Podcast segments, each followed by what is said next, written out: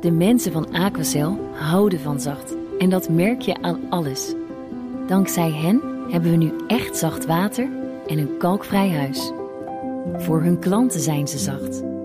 Dat zijn ze trouwens ook voor elkaar. Voor ons zijn zij de kracht van zacht. Aquacel. 100% zacht water, 100% kalkvrij. De Perestrooikast. Een blik op Oost-Europa.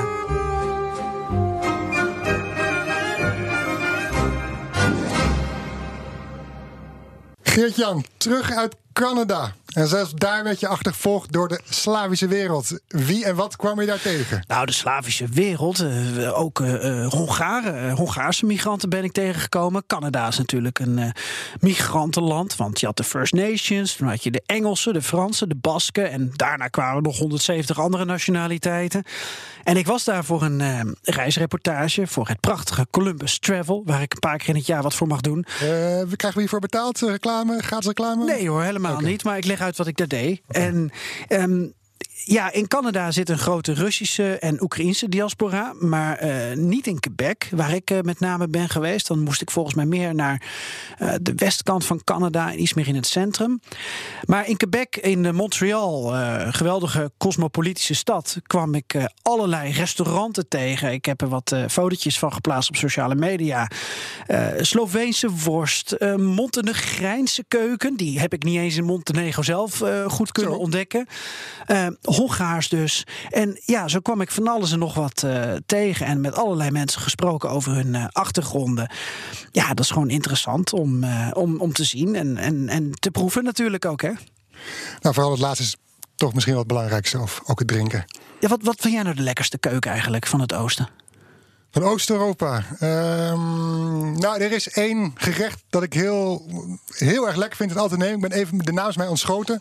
En dat is eh, eh, bloedworst met boekweit. Oekraïens. Aha. Ik voor, voor de volgende keer zoek ik het even op eh, welke naam het is. Ik zal het een keer voor je maken. Dat lijkt me lekker. Je bent er stil van. Ja, want ik ben eh, net geland en van Canada dus terug in de BNR-studio. Het is eh, koken met Akkermans. Ehm, welkom bij BNR Perestrooikast, de veertiende aflevering alweer van de enige podcast van Nederland die volledig oog voor het oosten heeft. En deze aflevering, eh, we hebben tot nu toe een beetje gelachen, maar we gaan serieus worden. Deze aflevering staat in het teken van MH17.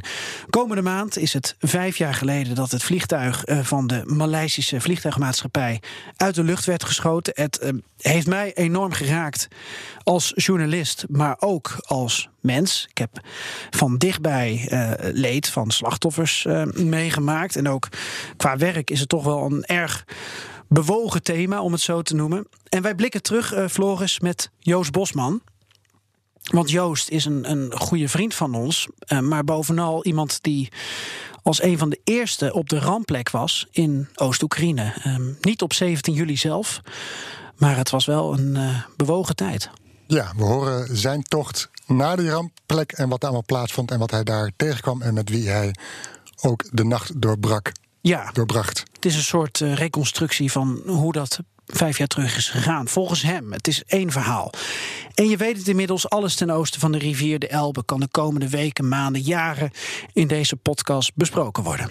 En wat leuk is, is dat wij heel sociaal en democratisch zijn en dat je je ideeën kan inbrengen via Twitter. Het Perestrooikast. Of mail ons op perestrooikast.bnr.nl. En we doen zeker wat met jullie ideeën. Mijn naam is Geert-Jan Haan. En ik ben Floris Akkerman. En dit is BNR Perestrooikast.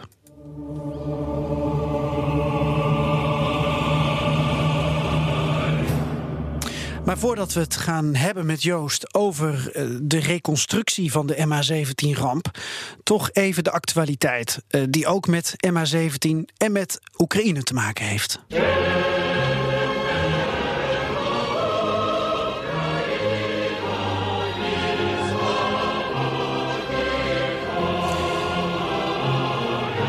Oekraïne, het land waar het gebeurde. En eerder deze maand kwam het Joint Investigation Team met vier verdachten die betrokken zouden zijn bij het neerhalen van MH17. Drie Russen en één Oekraïner.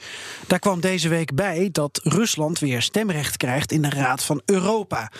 Een organisatie van 47 landen die zich buigt over mensenrechten, over democratie. Geen club die hoort bij de Europese Unie. Nabestaanden van slachtoffers van de MH17-ramp die wilden niet dat uh, Rusland uh, weer zou meedoen in die Raad van Europa.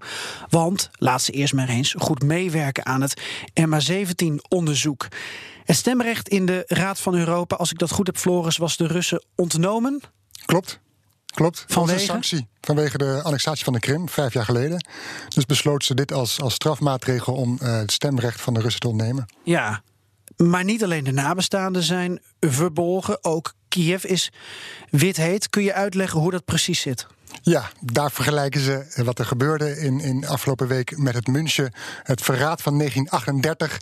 Nu gaat het over het, het verraad van Straatsburg, waar de Raad van Europa zetelt. Want wel mooie woorden over mensenrechten, rechtsstaat en democratie, maar buigen voor een grootmacht. Want Kiev stelt nu dat Rusland een gebied kan innemen en dat er dan een sanctie wordt ingetrokken. Zonder dat Rusland daar ook maar iets tegenover stelt. Want feitelijk is er eigenlijk niets veranderd. Uh, Oekraïne heeft nog altijd niet de Krim terug. En het ziet er niet naar uit dat dat gaat gebeuren. En als tegenactie heeft Oekraïne zijn delegatie tijdelijk teruggetrokken uit het parlementaire assemblee van de Raad. Ja, je hebt ook de uh, tweets van Gary Kasparov gezien?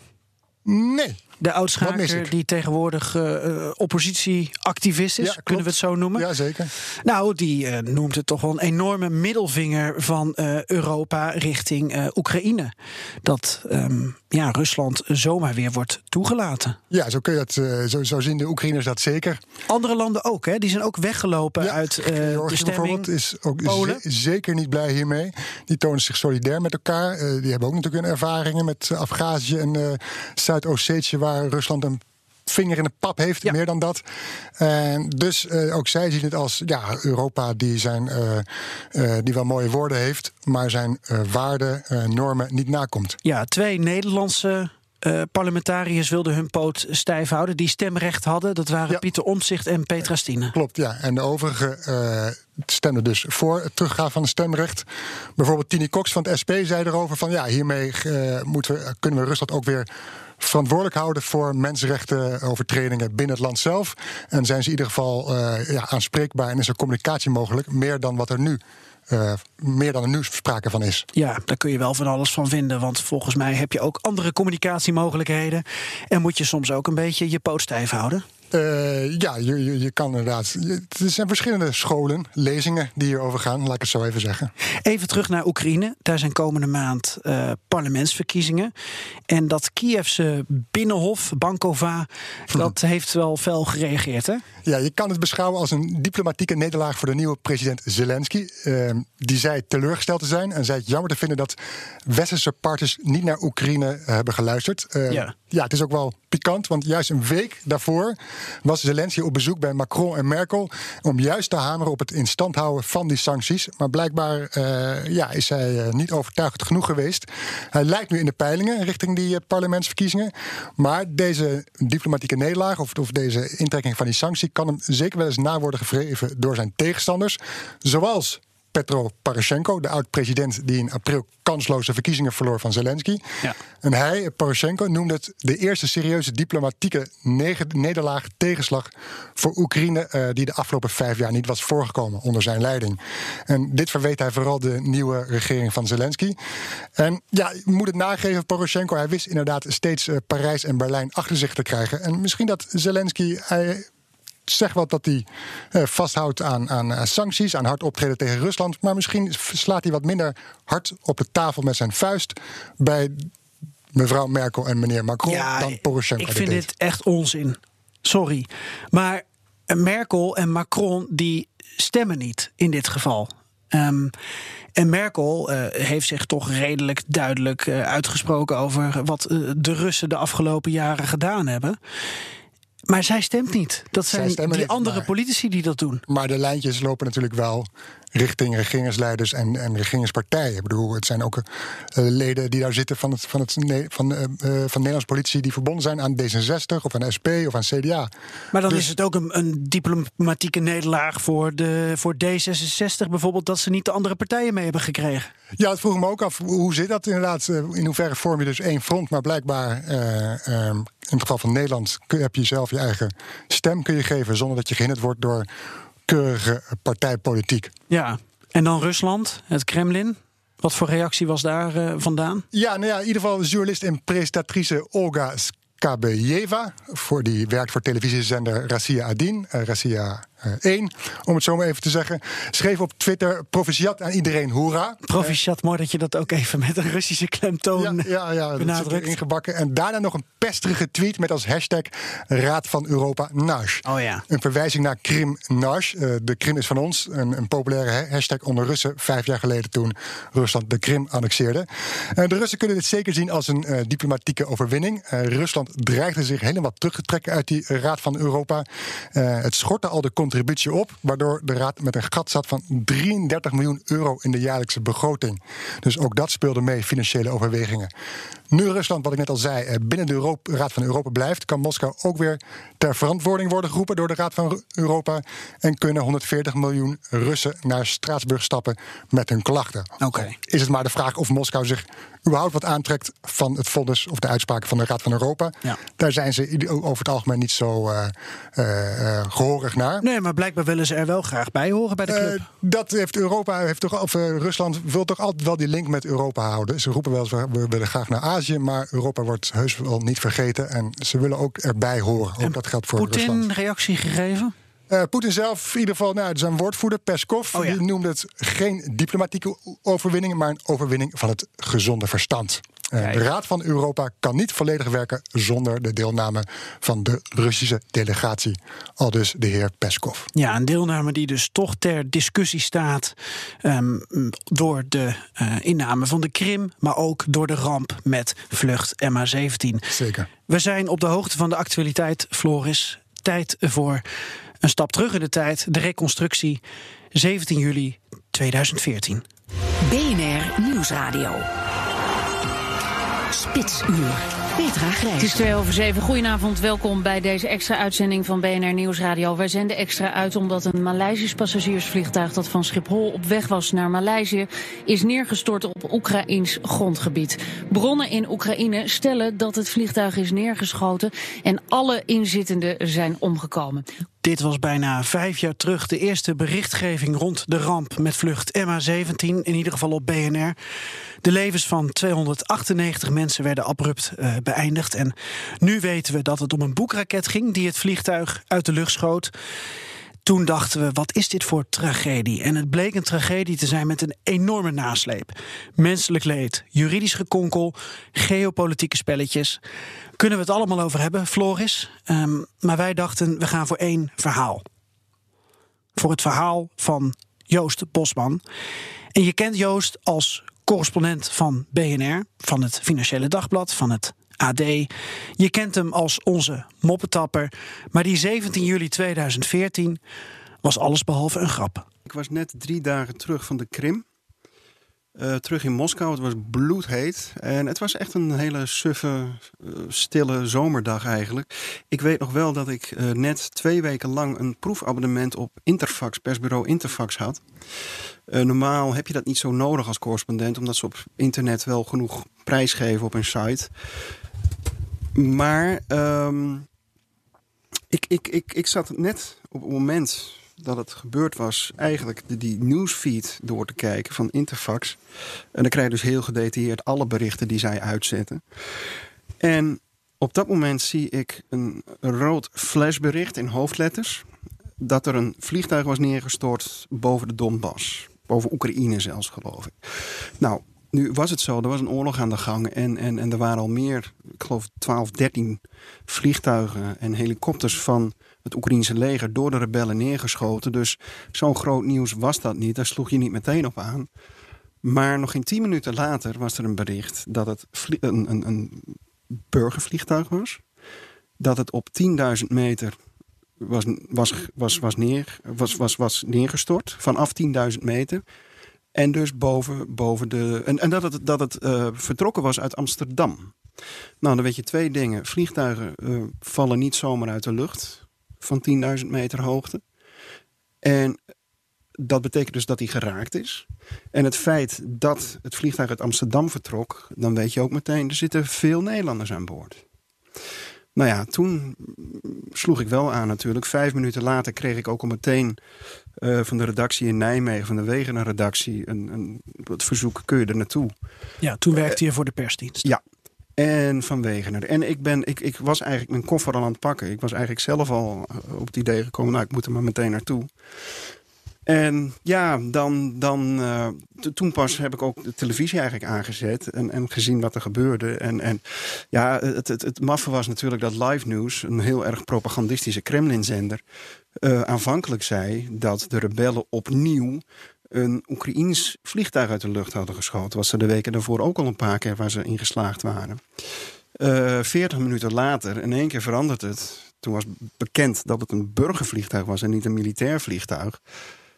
Toen ineens was het van, ja, er is een vliegtuig geraakt, een burgervliegtuig. Maar de Oekraïners hebben het gedaan in één keer, niet de rebellen. Ja. Nou ja, dat was natuurlijk heel raar en ongeloofwaardig ook. Ik heb later nog wel eens een gesprek gehad met de hoofdredacteur, vrij lang, over deze zaak van, van Live News. En die zei, ja, uh, wij hadden informatie uh, aanvankelijk dat het een, gewoon weer een, een Oekraïns militair vliegtuig was. Maar we kregen van bronnen op de grond uh, kregen onze correspondenten daar steeds meer te horen: nee, het is een burgervliegtuig en het is door de Oekraïners geraakt. En die zeiden allemaal: wij hebben geen, geen uh, boek hier gezien, we hebben hier geen rebellen gezien. Hij zei: die kunnen het niet gedaan hebben. Ja. Maar het is volstrekt, volstrekt ongeloofwaardig natuurlijk. Het dat een van de leiders, Strakov, zelf op social media postte van: we hebben vogeltje uit de lucht geschoten. Ja. En dat werd schielijk ook van ja, maar dat bericht, dat bericht dat verschijnt natuurlijk niet gelijk in Nederlandse media. Want wij zijn eerst gefocust op wat is dit voor vliegtuig? Is het uh, van KLM? Ik kan me herinneren dat ik hier op de redactie bij BNR in Amsterdam zat en de opdracht kreeg. Uh, aanvankelijk was ik hier voor een avonddienst, maar ik werd bij de live-uitzending betrokken. Bel maar met Schiphol. Um, kijk maar naar Russische tv, Oekraïense tv. Ik heb net als jij uh, live nieuws zitten kijken. En wat mij bijstaat, uh, dat is uh, de paspoorten van Nederlanders die in beeld werden gebracht. En ik kan me herinneren, een jong persoon, ik dacht uit Naarden, dat ik zo pontificaal dat paspoort in mijn gezicht kreeg als beeld. Ik kan me herinneren dat het maar wachten was op de bevestiging voordat het ook officieel op de radio bekend mag worden gemaakt. Bij jou gaan natuurlijk ook alle panelen draaien, Joost. Um, jij bent vooral bezig op dat moment, denk ik, met hoe kom ik zo snel mogelijk in Oost-Oekraïne. Jij bent met hele andere dingen bezig natuurlijk. Dat klopt. Uh, ik heb zelfs nog een klein stukje snel getikt. Want ik moest de trein om half twaalf naar, of half één naar, naar uh, Donetsk nemen. Dat kon toen nog. S'avonds hè? S'avonds ja. ja. Het is om een uur of half vijf smiddags gebeurd geloof ik. Hier in Nederland, Nederlandse tijd. Ik zag het pas om, laten we zeggen, zes uur Nederlandse tijd. Zag ik het op Interfax binnenkomen. Ik ben meteen een, een, een, een, een, een, uh, een ticket gaan kopen. Vliegtuigen gingen er al niet meer naar Donetsk. Um, maar gewoon met de trein. Um, en en, en uh, ja, ik heb snel nog een stukje getikt. Ik wist ook eigenlijk nog helemaal niks over de slachtoffers op dat moment. Ik moest gewoon naar de trein en daar had ik geen internetverbinding. Dus ik kwam de volgende dag, kwam mijn collega Olaf Koens tegen... die nog voor de Volkskrant daar toen werkte en, en uh, uh, RTL 4. En die zat, die zat in dezelfde trein. Hoe laat kwam die aan? Trein. Die, kwam om, uh, die zou om half negen s'avonds pas aankomen in Donetsk. Dus een ruim een etmaal later. Zo. Uh, dus we hebben ervoor gekozen om in Kharkov. Dus rond het middaguur kwamen we Oekraïne binnen. Nou, dan ben je al vrij snel in Kharkov. Dat ligt vrij dicht tegen de grens aan. Uh, rond het middaguur besloten om met Olaf, nog een Britse journalist en een Russische fotograaf om eruit te gaan en een auto te nemen vanuit Kharkov rechtstreeks naar het rampgebied toe. Want dan zouden we er sneller zijn. Daar hebben we toch nog vijf uur over gedaan, geloof ik, alles bij elkaar. Dus uiteindelijk waren we er pas een uur of half negen s'avonds, meen ik. En jullie waren eigenlijk, uh, in journalistieke termen uh, klinkt dat misschien heel erg uh, streberig, maar jullie waren eigenlijk van de westerse media, zeker van de Nederlandse, de eerste. Jullie waren de eerste die ons konden vertellen over wat er volgens jullie was gebeurd, wat jullie observatie was. Ja. De allereerste was Pierre Kron, fotograaf van het ANP onder meer. Je hebt gelijk. Nederlands-Franse fotograaf. Uh, Pierre was er al, uh, die was al in Donetsk op het moment dat het gebeurde. Dus die is er meteen naartoe gegaan. Die heeft dezelfde avond nog ja, de toch hele bekende foto's gemaakt van de, de, de brandende wrakstukken. En, en, uh, dus die was er echt als allereerste. Um, ja, wij waren er iets meer dan een etmaal later. Er kwam op het moment dat wij daar waren ook een Zweedse journalist net aan. En de volgende dag uh, kwam ook de BBC. Uh, ja, andere journalisten kwamen ook binnendruppelen op dat moment. Het was niet makkelijk om het, het, het, gebied binnen te komen. Ten eerste omdat er gevochten werd, overal toch nog. En dat je over de, de, de, de wegversperring had, de blokposts. En, en de een wilde je wel doorlaten en de ander niet. Uh, ik weet ook nog wel dat wij met z'n vieren in die auto we ontbraken allemaal één of meerdere delen. Uh, ofwel toestemming van de Oekraïners om het gebied binnen te gaan, ofwel toestemming van de, de Donetsk-kant, van de rebellenkant. Uh, en alles bij elkaar hadden we wel alle delen compleet, zeg maar. Maar ze hadden mij, de, ik, ik geloof dat ik beide accreditaties waren al verlopen. Ik moest het toevallig net allebei laten vernieuwen. Uh, en ik was een beetje bang dat ze mij ook uit de taxi zouden trekken. En zei, jij, ja. jij, komt, er niet, uh, jij komt er niet in. En ja, dan sta je daar. Nou, hoe, hoe had ik dan verder gemoeten? Dat weet ik ook niet. Maar gelukkig, het was nog zo'n chaotische toestand. En we hebben ze wel op de blogpost, zowel aan de Oekraïense als aan de, aan de rebellenkant, toch op het gevoel gewerkt van luister, er, zijn daar, uh, er is een ramp gebeurd, er is een aanslag gepleegd op een vliegtuig, er zijn 200 van onze landgenoten bij omgekomen. Laat u ons er alstublieft door. Ja. Want ze willen weten in Nederland wat er aan de hand is. En ja, wij moeten dat uh, gaan vertellen. Ja. Het gekke was dat ik die avond uh, vanaf de redactie terugreisde naar Nijmegen met de trein. Daar was net de Vierdaagse. En ik kom dus om half twee s'nachts aan op dat uh, perron 1. Jullie kennen Nijmegen Centraal. En daar zit een uh, uitgelaten menigte, dronken. Die komt op me af, wil diezelfde trein weer in terug. En ik denk van, hebben die mensen allemaal het nieuws niet meegekregen dan? Omdat je daar zelf zo vol van bent. En een dag later, de finale dag van de Vierdaagse... weet ik nog dat mensen boos waren dat alle toeters en bellen waren afgeblazen. Want uh, ja, uh, een binnentocht bij de Vierdaagse... dat hoort met de bloemen, dat hoort met uh, fanfare het landde en het daalde niet altijd even snel in in Nederland. Hoe heb jij dat ervaren, Joost? Want jij kwam na anderhalve dag dus pas aan op de rampplek. Iets, iets meer dan, ja, om half vijf is het gebeurd en we kwamen om half negen de volgende dag. Dus iets meer dan een etmaal langer later kwamen wij aan. En komt het dan ook pas bij je binnen? Nou ja, natuurlijk. Want ik, wat ik al zei, ik heb het nieuws gemist. Uh, de volgende dag, Olaf die, Koens, die vertelde mij pas. Uh, die had het op een of andere manier wel doorgekregen. Uh, dat er bijna 100, 200 Nederlanders waren bij omgekomen. Nou, dat, dat, ja, dat choqueerde mij natuurlijk. Uh, maar goed, we zijn naar het rampgebied gereden. En het, het gekke is, uh, toen, we, toen we op de rampplek aankwamen, uh, toen was het donker, dus we zagen nog niet zoveel. Um, ik weet nog wel dat een, een, een van de rebellen, die, die, er stond zo'n zo'n boogtent van, van, de, van, de, van de reddingsdiensten. Of, nou, er viel weinig meer te redden natuurlijk, maar de, de, de, de dienst die dat allemaal moet weghalen. En, en, en daar zouden we slapen, althans een paar mensen van ons. En dat een van die rebellen die pakte een zaklamp, een grote schijnwerper. En die zei: Kom maar even mee. En vlak naast die tent, in een droge greppel, scheen die op een lichaam dat daar lag. Um, wat ik me ervan herinner, half ontkleed en ook, ook met, met flink wat, wat, wat, hoe noem je dat, blauwe plekken en zo. Niet helemaal. En, en even, even verderop nog eentje. En ik kan me nog wel dat moment heel sterk herinneren dat toen we alle drie heel of alle vier heel erg stil werden. Dat we ook niet meer wisten wat we moesten zeggen. Dat Ongeloof? Je, ja, nou ja, verbijstering. Het is zoiets verschrikkelijks ook wat je ziet op dat moment. Dat, dat, hè, en, en je verwacht het ook niet. Ja, je kunt het verwachten op zo'n plek natuurlijk. Maar hij nam ons echt speciaal mee om te laten zien. Kijk. Um, Sta je dan heel driftig met je notitieblokje als journalist? Nee, want wat valt erop te schrijven? En dit zijn ook dingen die hoef je niet op te schrijven, want die onthoud je wel. Hè? Staan je nu nog op je netvlies? Ja, ja dat wel. Dat wel. Um, wat ik ook merkte uh, de dagen daarna, als je met mensen sprak daar in de omgeving. Uh, ten eerste was natuurlijk de, de, de reactie van, want zij keken ook voornamelijk naar de Russische televisie. Ja, de Oekraïners hebben dit gedaan, dat hebben onze jongens niet gedaan. Maar dat ze ook eigenlijk Uh, ja, de, degene die daar rondom het rampgebied woonden, echt er tegenaan zaten, die vreselijke dingen, die waren ook echt wel getraumatiseerd en ermee bezig.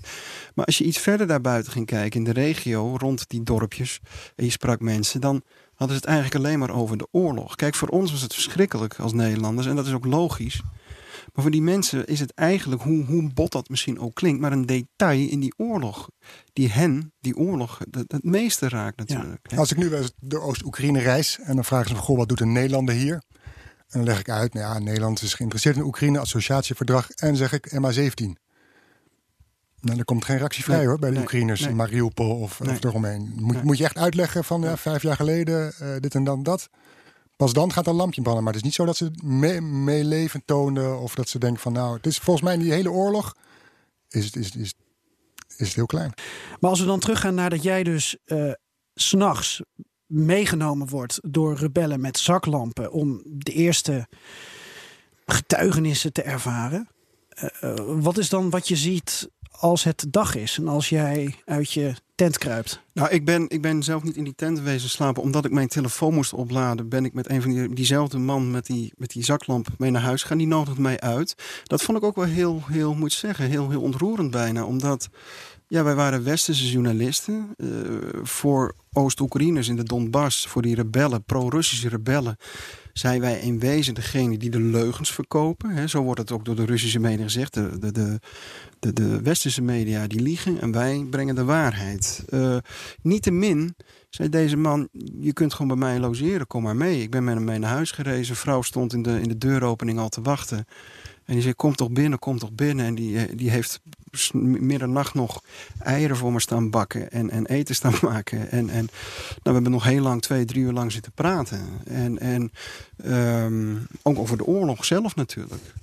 Eh, dus dat, dat vond ik toch wel bijzonder. Eh, dat werd vo volledig gescheiden. Wie ik ook was, het maakte niet uit. Ik, ik was een gast, ik was iemand die hulp nodig had op dat moment, een slaapplaats nodig had. Maar goed, deze man eh, nam mij mee. Ik heb daar geslapen. De volgende dag ben ik teruggegaan om terug te eh, komen op je vraag. En toen ineens zag je in, in alle gruwelijkheid bij daglicht wat er echt was gebeurd natuurlijk. Wat zag je als eerste? Nou ja, dat, dat, dat weg, het landweggetje langs Grabenwe, het plaatsje waar dus... De, de, er zijn grofweg twee, drie locaties. Hè. De, de, de, Grabenwe waar de, de, de, de, de, de, de, romp is neergekomen. De benzinetanken die die enorme explosie is geweest. Waar ook gewoon één amorfe massa van... van, van eh, gesmolten metaal en, en, en eh, licht. Eh, en dan heb je Rasip Dat is de eerste plek waar wij aankwamen s'avonds. Waar de cockpit is neergekomen, zes kilometer verderop, in, die, in, die zon, in het zonnebloemenveld. Dat zijn ook bekende beelden. Ehm, maar goed, ik kwam dus de volgende dag pas in Grabenwe aan. eh, of weer terug in Grabenwe, zeg maar. Waar ik s'avonds nog wel even geweest was. Maar... En toen zag je toch, ja, de, de, de, de, de, de, de, de, enorme ravage die het had uh, teweeggebracht. En ook nog een klein stukje waar dus niet de ontploffing is geweest, waar wel brand is geweest. Maar daar lagen ook nog lichamen tussen de brakstukken. En, en die, die, die, die lagen daar dus al anderhalve dag of twee dagen. Ja. Uh, nou ja, daar is ook veel ruzie over geweest toen natuurlijk. Hè, moeten die nou weggehaald of niet? En, en, en uh, nou ja... Um, Wat staat je nog bij van de, van de slachtoffers? Want het rare voor mij zou, zou de eerste reactie zijn, ook toen die rebel je met een zaklamp die lichamen liet zien. Waarom is dit niet afgedekt? Dat zou misschien in Nederland eerder gebeuren. En bij daglicht zag je dus ook nog steeds ja. lichamen. Nou, dat hebben ze in Rasip Nooie zijn ze daar wel meteen mee begonnen. Met de lichamen te ruimen ook. Uh, maar er waren ook. Um, er was, een, er was een, een ruzie tussen Kiev en de DNR, de, de, de, de Volksrepubliek Donetsk, de rebellenrepubliek. Uh, uh, republiek, Zelf uitgeroepen. Zelf uitgeroepen republiek. Uh, dat, dat ze van de lichamen af moesten blijven, zei Kiev. Want jullie gaan anders met bewijsmateriaal aan de haal. Jullie hebben het vliegtuig neergehaald. En als jullie de situatie niet ongewijzigd laten, als jullie daar gaan zitten rommelen, dan kun je bewijsmateriaal vernietigen. En dat gaan jullie doen ook. Daar zijn we van overtuigd. Dus blijf eraf. Terwijl ze bij de DNR zeiden van ja, maar we kunnen die lichamen toch niet zomaar laten liggen. Hè? Dat is, het is 35 graden. Uh, nou ja, het, de, de, de, de stank was ook verschrikkelijk hm. uh, op dat gebied. Dat is ook een lucht die ik nooit meer vergeet. Um, Beetje rare vraag misschien, maar heb je een persoon eh, gezien? Heb je iemand uit dat toestel gezien eh, waar, als je nu aan terugdenkt, dat die nog steeds op je netvlies staat? Ja, ja, één jongen. Die, die, die, een, een, een, een, eh, een blonde jongen met blauwe ogen. Die een heel, helemaal gaaf nog was. Maar een heel verschrikte blik in zijn ogen had. Alsof hij iets heel erg geschrokken was. En dat is hij ook natuurlijk. Een Nederlandse passagier, denk je? Het zou kunnen. Het zou kunnen.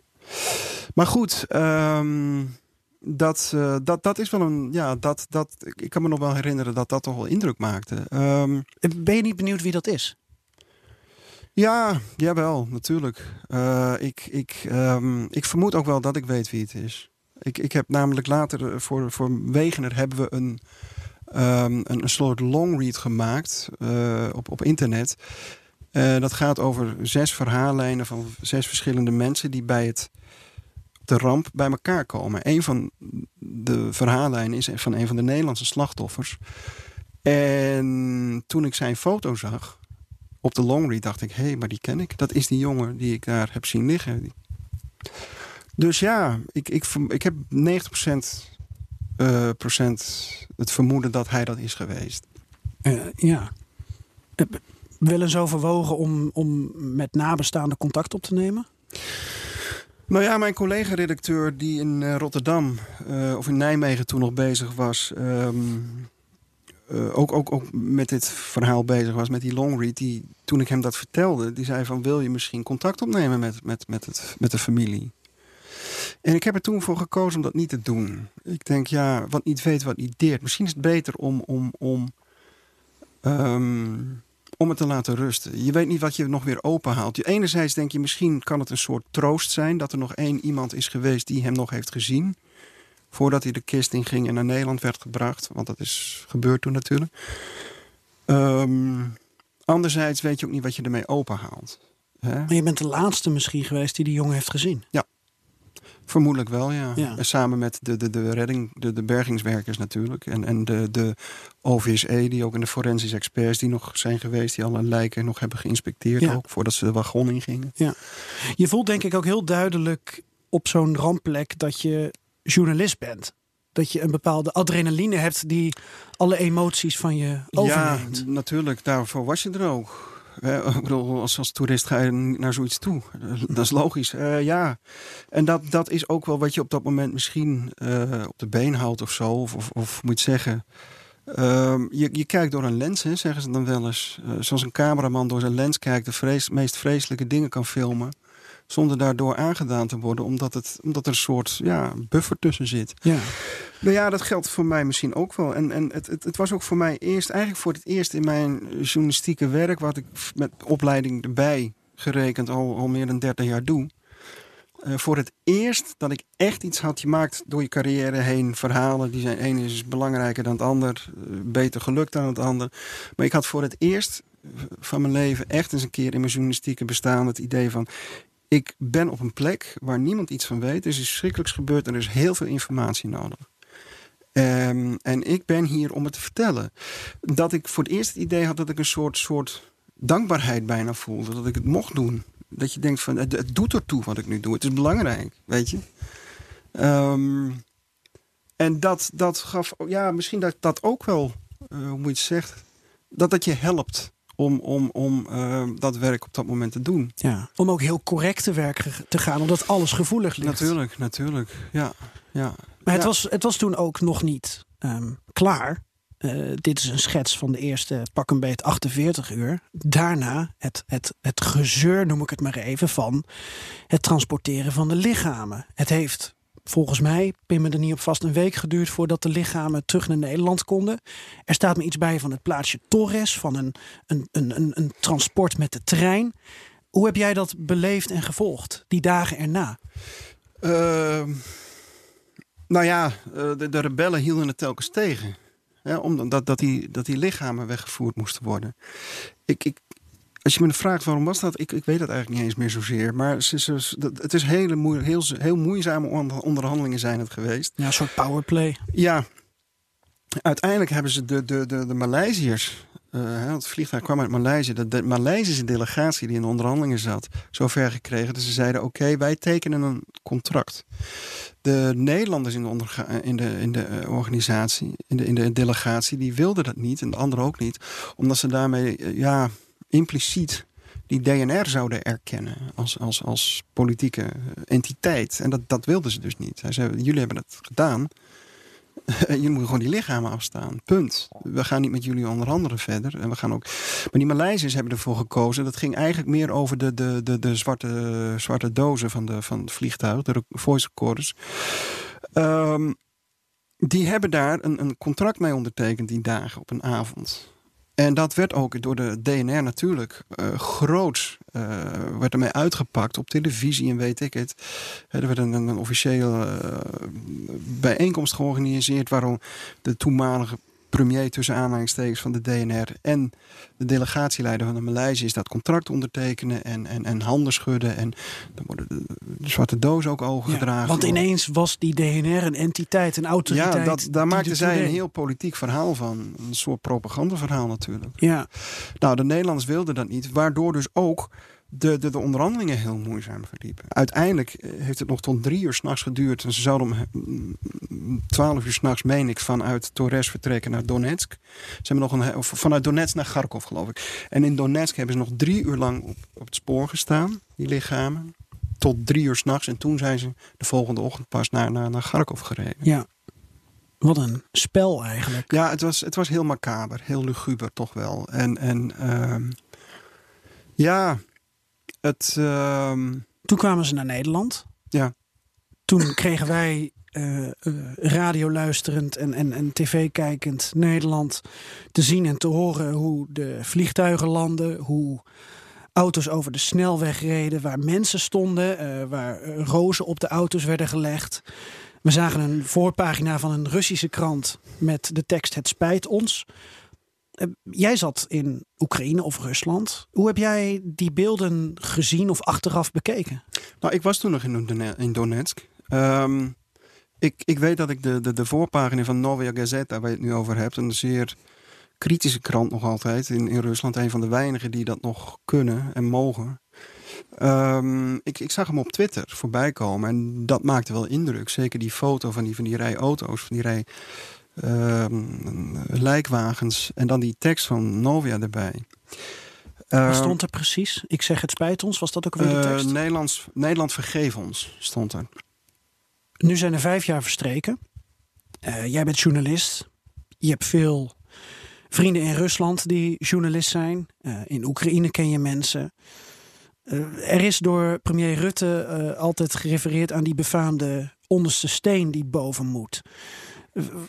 Hoe is de taak van de journalistiek daarin? En is het mogelijk om bijvoorbeeld in, in Rusland op zoek te gaan naar die daders, uh, betrokkenen, waar uh, vanuit het JIT aan gerefereerd wordt, om daar journalistiek een, een, een project van te maken. Om te kijken wie en waar zijn de daders. Ja, natuurlijk, dat kan altijd. of in Oost-Oekraïne, dat moet ik niet vergeten. Ja, dat kan altijd natuurlijk. Het punt is alleen, A, kun je er wat mee bereiken? En de tweede vraag, is het niet te gevaarlijk om het te doen? Uh, om het met het eerste te beginnen. Er zijn drie hoofdverdachten in het boek uh, Transport. Nou, die mensen, daar wordt van vermoed dat ze rond Rostov-na-Donu, Rostov aan de Don, wonen. Ik heb wel eens met uh, collega-journalisten, een Nederlandse en een Russische journalist bij elkaar gezeten en gedacht van, moeten we daar niet eens gewoon naartoe? Om te kijken of we iemand kunnen vinden van die drie of alle drie. Eigenlijk moet je dat van tevoren al geregeld hebben natuurlijk. Als je er niet op de bonnen voor, maar gewoon van tevoren al weten van die daar en daar woont hij. Ja. Rostov is een stad in Rusland niet ver van Oekraïne vandaan. Precies, ligt over de, over de Oekraïnse grens. Um, en, en, en zo iemand gewoon confronteren met uh, de vraag van je wordt verdacht, wat vind je ervan? Ben je erbij betrokken geweest? Zeg het maar. Nou, voor die Russische journalist Pavel Kanigin van, van Novaya Gazeta... Uh, dat hij mee zou gaan, zou voor ons makkelijk zijn, omdat hij toch beter misschien ingangen heeft daar bij, bij Russen en, en, en, beter weet hoe het werkt, hoe je zo iemand kunt en moet benaderen. Voor hem was het mogelijk ehm, voordelig als wij als Nederlanders mee zouden gaan. Dat als we iemand zouden vinden, zo iemand misschien toch een soort vanuit wroeging uh, ons te woord zou willen staan. Omdat hij toch weet wat hij gedaan heeft, wat er gebeurd is. Uh, en daarom um, uh, misschien zou gaan praten. Dat was een beetje het idee. Alleen de vraag is: hoe vind je zo iemand ten eerste? Waar hij woont, zijn adres, dat is niet makkelijk. B, als je hem hebt gevonden en je belt aan, dan, dan is de kans dat hij iets wil zeggen niet zo heel groot. Uh, je gaat er een beetje vanuit misschien dat je hem op zijn gevoel kunt spelen... en dat hij daarom wil doorslaan. Maar het is absoluut niet in zijn eigen belang, kun je zeggen. Het is al heel wat als je hem vindt, denk ik. Als natuurlijk, ik ook natuurlijk. naar de rapporten van het uh, JIT natuurlijk, beluister. Natuurlijk, dat is al niet makkelijk. Nou ja, en dan de volgende vraag is... als hij nee zegt, dan weet je 100% zeker dat hij als eerste wat hij doet is de FSB, de geheime dienst FSB bellen van. Er lopen hier Nederlandse journalisten rond, die zijn bij mij geweest, die hebben gevraagd naar MH17. En dan kom je op de volgende vraag. Hoe veilig is dat dan nog voor jou? Vrijheid van pers. Natuurlijk, maar hoe veilig is het? Vrijheid van pers bestaat niet in Rusland. Um, en, en ze zullen niet zomaar een buitenlandse journalistiek, uh, journalist uh, of oppakken of in ieder geval vermoorden. Of, of dat, in het uiterste geval. Maar een ongeluk is zo gebeurd natuurlijk. En bewijs maar dat, is, dat het een moordaanslag is dan. Ja, en voor Carnegie zou het gevaarlijker zijn. Voor ons ook. Uh, omdat we toch wel bronnen hadden die zeiden van... als je dit gaat doen als Nederlandse journalist dan begeef je op het spoor van, van, van, van betrokkenen bij het onderzoek, zeg maar, hebben dat gezegd. Dan geef je op het spoor van Alexander Litvinenko, de, de, de dubbelspion hè, die in 2006 in Londen is uh, vermoord met polonium, zoals we nog weten. Dus betrokkenen waarschuwen jullie? Als je dit gaat doen, besef dat het gevaarlijk is. Je gaat de weg op van, van, van, van Litvinenko. Ja. Betrokkenen bedoel je autoriteiten mee in dit geval? Nou ja, we het zo noemen. Ja. Dat is wel heftig. Natuurlijk. En, Want het is je taak. Of ja, je taak. Ehm, ja. Je bent journalist om, om dingen te onderzoeken. Maar niet om je leven in de waagschaal nee, te leggen. Maar... maar ook als je dan daarnaast zet dat het, de kans van slagen niet zo heel groot is. Dan, dan, dan ja, probeer je iets wat heel gevaarlijk is, maar waarvan de kans van slagen heel klein is. Is het het dan nog waard? Nou ja, en we hebben het tot op heden nooit gedaan. Misschien dat er op een gegeven keer iets gebeurt... dat er in één keer een van die verdachten zich bekend maakt... of wat ik maar opduikt in, in, in. En dat we dan ja, er toch naartoe gaan. Dat zou kunnen. Maar dan, dan moet de situatie wel heel duidelijk veranderen. En welke autoriteiten zeiden dan tegen jou van... gaan we niet naar Rostov aan het Don? Uh, ja, ik weet niet of ik dat moet zeggen. Maar ik moet de vraag wel stellen. Ja, dat weet ik. Ja. Nou, ik, ik wou dat toch voor me laten, omdat ik het. Uh, ik, ik weet niet of, of ik dat kan doen. Van de Russische of de Nederlandse? Uh, Nederlands. Een autoriteit die bij het, betrokken, bij het onderzoek betrokken zijn. Ja, nou ja, dan kun je een beetje nagaan wie dat zouden kunnen zijn. Ja. Laat ik het dan samenvatten op een manier die eh, misschien een heel klein beetje de situatie verheldert. Nederlandse autoriteiten, daar is contact geweest met Nederlandse journalisten. Een collectief van Nederlandse en Russische journalisten die overwogen om dieper te gaan graven in dit dossier. En vanuit die Nederlandse autoriteiten is met deze groep journalisten uh, contact geweest en gezegd: kijk uit waar je je in gaat begeven. Ja. Ja, daar komt het op neer. Ja, en, en natuurlijk kijken autoriteiten ook uh, rondom het onderzoek uh, naar MH17, naar de aanslag, hebben voortdurend, die hebben persvoorlichters. Dus die, die hebben voortdurend contact met journalisten. Dat is ook helemaal niks vreemds natuurlijk. Ja, is dit een, een, een dossier, ik noem het heel zakelijk even, het MH17-dossier, dat uh, ja, alles overstijgt? Ik kan me niet voorstellen dat je hier niet enige emotie uh, bij hebt. Dat praat ik je ook niet aan hoor. Want eh, je, uh, alle details die je geeft, die zijn, ja, laat ik het boeiend noemen.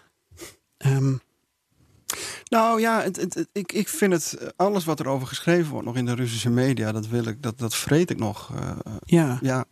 Het is iets wat in Nederland nog jaren ja.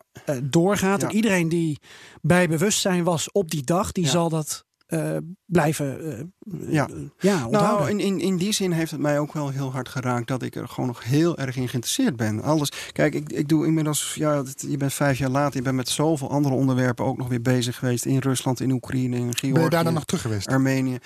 Ik ben nog een keer of vijf terug geweest naar de rampplek. Nou ja, ik heb met, met, met het, het, ruimen van de stukken, de wrakstukken ben ik er geweest natuurlijk. Heb ik ook uh, daarna nog een, een, jaar na dato. Dat is de laatste keer eigenlijk dat ik geweest ben, juli, 17 juli 2015, toen de herdenkingen waren van een jaar. Uh, ben ik ook nog weer door die dorpen getrokken, al die mensen nog weer opgezocht, weer gesproken. En, en dat is ook de laatste keer geweest. Ehm dus ja, voor mij is het ook weer vijf, vier jaar geleden dat ik er voor het laatst was. Maar uh, ja, wat me wel bij is gebleven, dat die mensen ja, hun levens verder zijn gegaan. Wat ik net al zei. Van, mm je vroeg ze nog van hè, een jaar geleden is dit gebeurd. En er waren ook herdenkingen die wel heel, heel mooi waren hoor. Uh, ook van gewoon, gewoon de eigen mensen die daar woonden. Die mensen zijn ook getraumatiseerd. Natuurlijk. Ja, die zien ineens een vliegtuig met mensen uit de lucht vallen. Natuurlijk, en die hebben zulke verschrikkelijke dingen gezien en meegemaakt. Maar dat toch ook eigenlijk, ze beginnen ook meteen weer over dat er zo weinig uh, voedsel is. Of dat het zo duur is geworden. Of dat, er, hè, dat ze gebombardeerd worden. En, en dat is toch uh, wat, wat voornamelijk voor die mensen speelt ik ga hem als allerlaatste vraag toch stellen.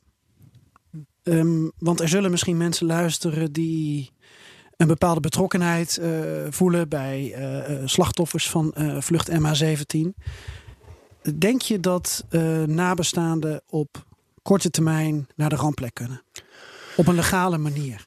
Nou, eerlijk gezegd, we zijn er met het AD mee bezig. Het AD is ermee bezig en hebben mij gevraagd om mee te gaan. Maar ja, ik moet de, de, de, de officiële kant regelen van de, van de accreditaties en de toestemming. Want de Oekraïners moeten toestemming geven. Vervolgens moet je de demarcatielijn oversteken, de, de, de gevechtslijn oversteken, wat niet ongevaarlijk is. Um, en dan moet je ook nog toestemming krijgen van de DNR om met die mensen naar de rampplek te gaan. En dan nog maar hopen dat iedereen's veiligheid is gewaarborgd. Nou, dat kun je sowieso niet. Dus mensen die mee willen. Um, maar wacht even, is het AD een, een, soort reisje aan het faciliteren? Nou, niet aan het faciliteren, maar aan het uitzoeken of het mogelijk is dat er nabestaanden die willen mee kunnen. En um, ja, uh, dat, dat probeer ik dus van de, van de Oekraïnse kant uh, te bewerkstelligen. Maar het, het punt is dat natuurlijk A, moeten er mensen zijn die willen. En ik heb begrepen van het AD dat dat heel moeizaam loopt. B, Um, dat het ook uh, ja, mag, zou ik bijna willen zeggen, van het ministerie van Buitenlandse Zaken. Want er is natuurlijk wel een negatief reisadvies. Voor Waarom wil het AD dit? Waarom? Ja. Nou ja, omdat het vijf jaar geleden is en dat toch een moment is om terug te kijken wat we nu ook doen. En, en dat het voor misschien voor de nabestaanden ook goed is. Als ze dat willen in ieder geval. Kijk, als ze niet willen, houdt het op. Maar er is nog een, een andere, een derde punt wat moeilijk ligt natuurlijk. Is het uh, in het belang en wil de stichting van namenstaanden dit ook. Als die zeggen, ja moet je luisteren, uh, wij, uh, wij staan hier niet achter. Moet je dat als krant dan willen? Hè? Dan is het misschien ook maar beter om te zeggen, nou ja, dan, dan houden we ermee op. Maar goed, uh, daar zijn ze bij het AB achter. Ja, ik, ik heb niet zoveel met die stichting te maken natuurlijk. Kijk, ik, ik, ik, je kunt mensen niet verbieden om zoiets te doen. En als zij echt mee willen, Nee, maar jij bent niet de reisleider in dit geval. Jij nee, precies. de, de uh, je moet dan wel van tevoren zeggen, moet je luisteren, eh, er zijn gevaren aangebonden. En daar kunnen wij niet voor garant staan dat, het, dat er niks gebeurt. Dus het is je eigen verantwoordelijkheid als je mee wilt. Wij gaan er naartoe. Ik ga het in ieder geval proberen. Misschien dat het niet eens lukt hoor. Ook, ook voor mij eh, individueel niet eens. Uh, dat je gewoon geen toestemming krijgt. Ja. Um, maar goed, willen ze mee? Ja dan, dan dat, dat geeft je wel een extra verantwoordelijkheid natuurlijk. Eh, zeker ook omdat je het gebied beter kent en de mensen beter kent.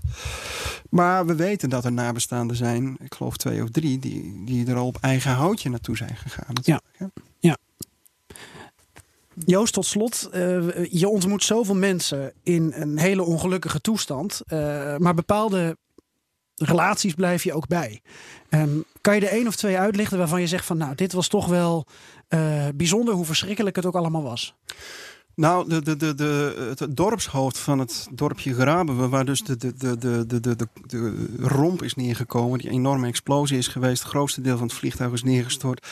Uh, dat is uh, Vladimir Bereznoy. En, en ik heb met Vladimir ooit een dag lang, een half jaar of drie maanden nadat het gebeurd was, ben ik nog een keer terug geweest. Hele dag met hem zitten praten.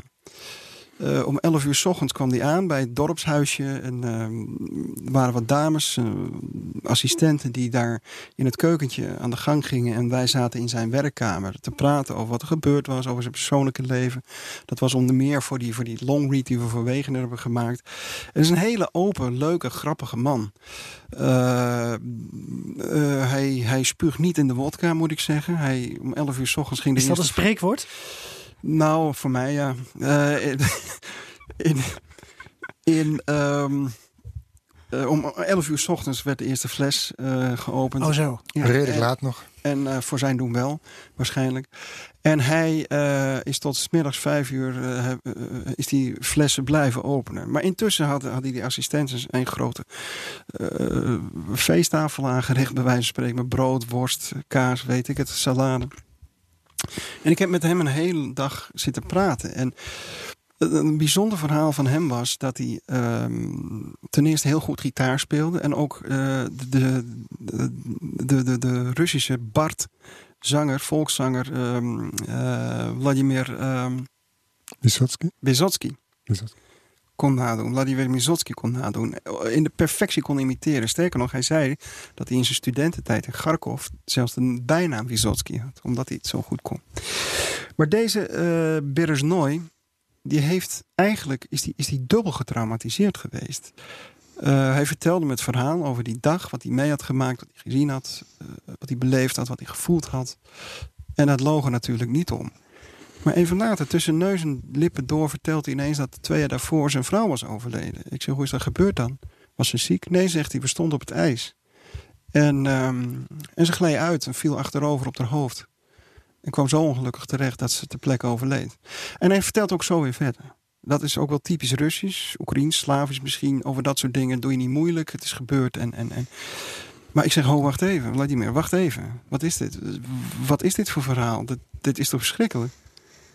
Ik zeg, jij bent eigenlijk gewoon dubbel getraumatiseerd geraakt. Je hebt, je hebt eerst je vrouw op deze manier verloren. Hij zei letterlijk, ze viel en het bloed vloeide op het ijs. Hij zag het bloed uit haar hoofd komen. En ze overleed. Dat heb je meegemaakt. En, en twee jaar later stort er... Dat heb je nog niet eens verwerkt eigenlijk. En, en, en twee jaar later stort er zo'n vliegtuig op je dorp. En je ziet nog veel vreselijker dingen. En toen werd hij ook wat open. Of hij was sowieso wel open. Maar toen kwam hij ook, stelde hij zich ook wat kwetsbaarder op. En toen zei hij ook, ja, hij was ook de zakken aardig vol inmiddels. Aardig wat, uh, wat gedronken natuurlijk. Maar hij zei toen ook van, ja Joost, dat is ook zo. En dat vond ik wel een heel ontroerend moment eigenlijk. Dat die man... Uh, hij heeft ook later een, gedicht gemaakt over, het, uh, over de ramp. En die hangt ook op de rampplek aan een uh, elektriciteitspaal is die gespijkerd. Bij het monumentje wat ze daar hebben gezet. Hoe luidt het gedicht? Weet je daar iets? Ik heb het zelfs nog vertaald in het, in het Nederlands. Voor het, uh, voor het AD destijds, vier jaar geleden. Maar ik, ik zou niet meer weten hoe het heet. Um, maar deze Vladimir Bereznoy belt me nog altijd op. In juli. Joost, kom je volgende week bij de herdenking? Kom je, kom je. Ik zeg ja, ik heb nog wel eens geprobeerd, maar ik kreeg geen accreditatie meer van, van de DNR. Ik ga dit jaar wel nog een keer proberen. En misschien dat ze nu wat makkelijker zijn, omdat het vijf jaar na dato is. Weten ze, er komen veel journalisten. Misschien dat ze daardoor wat soepeler worden. Maar hij belt me nog elk jaar op. Ja. Uh, kom je morgen? Kom je morgen? Калинка, калинка моя, в саду ягода, малинка, малинка моя. De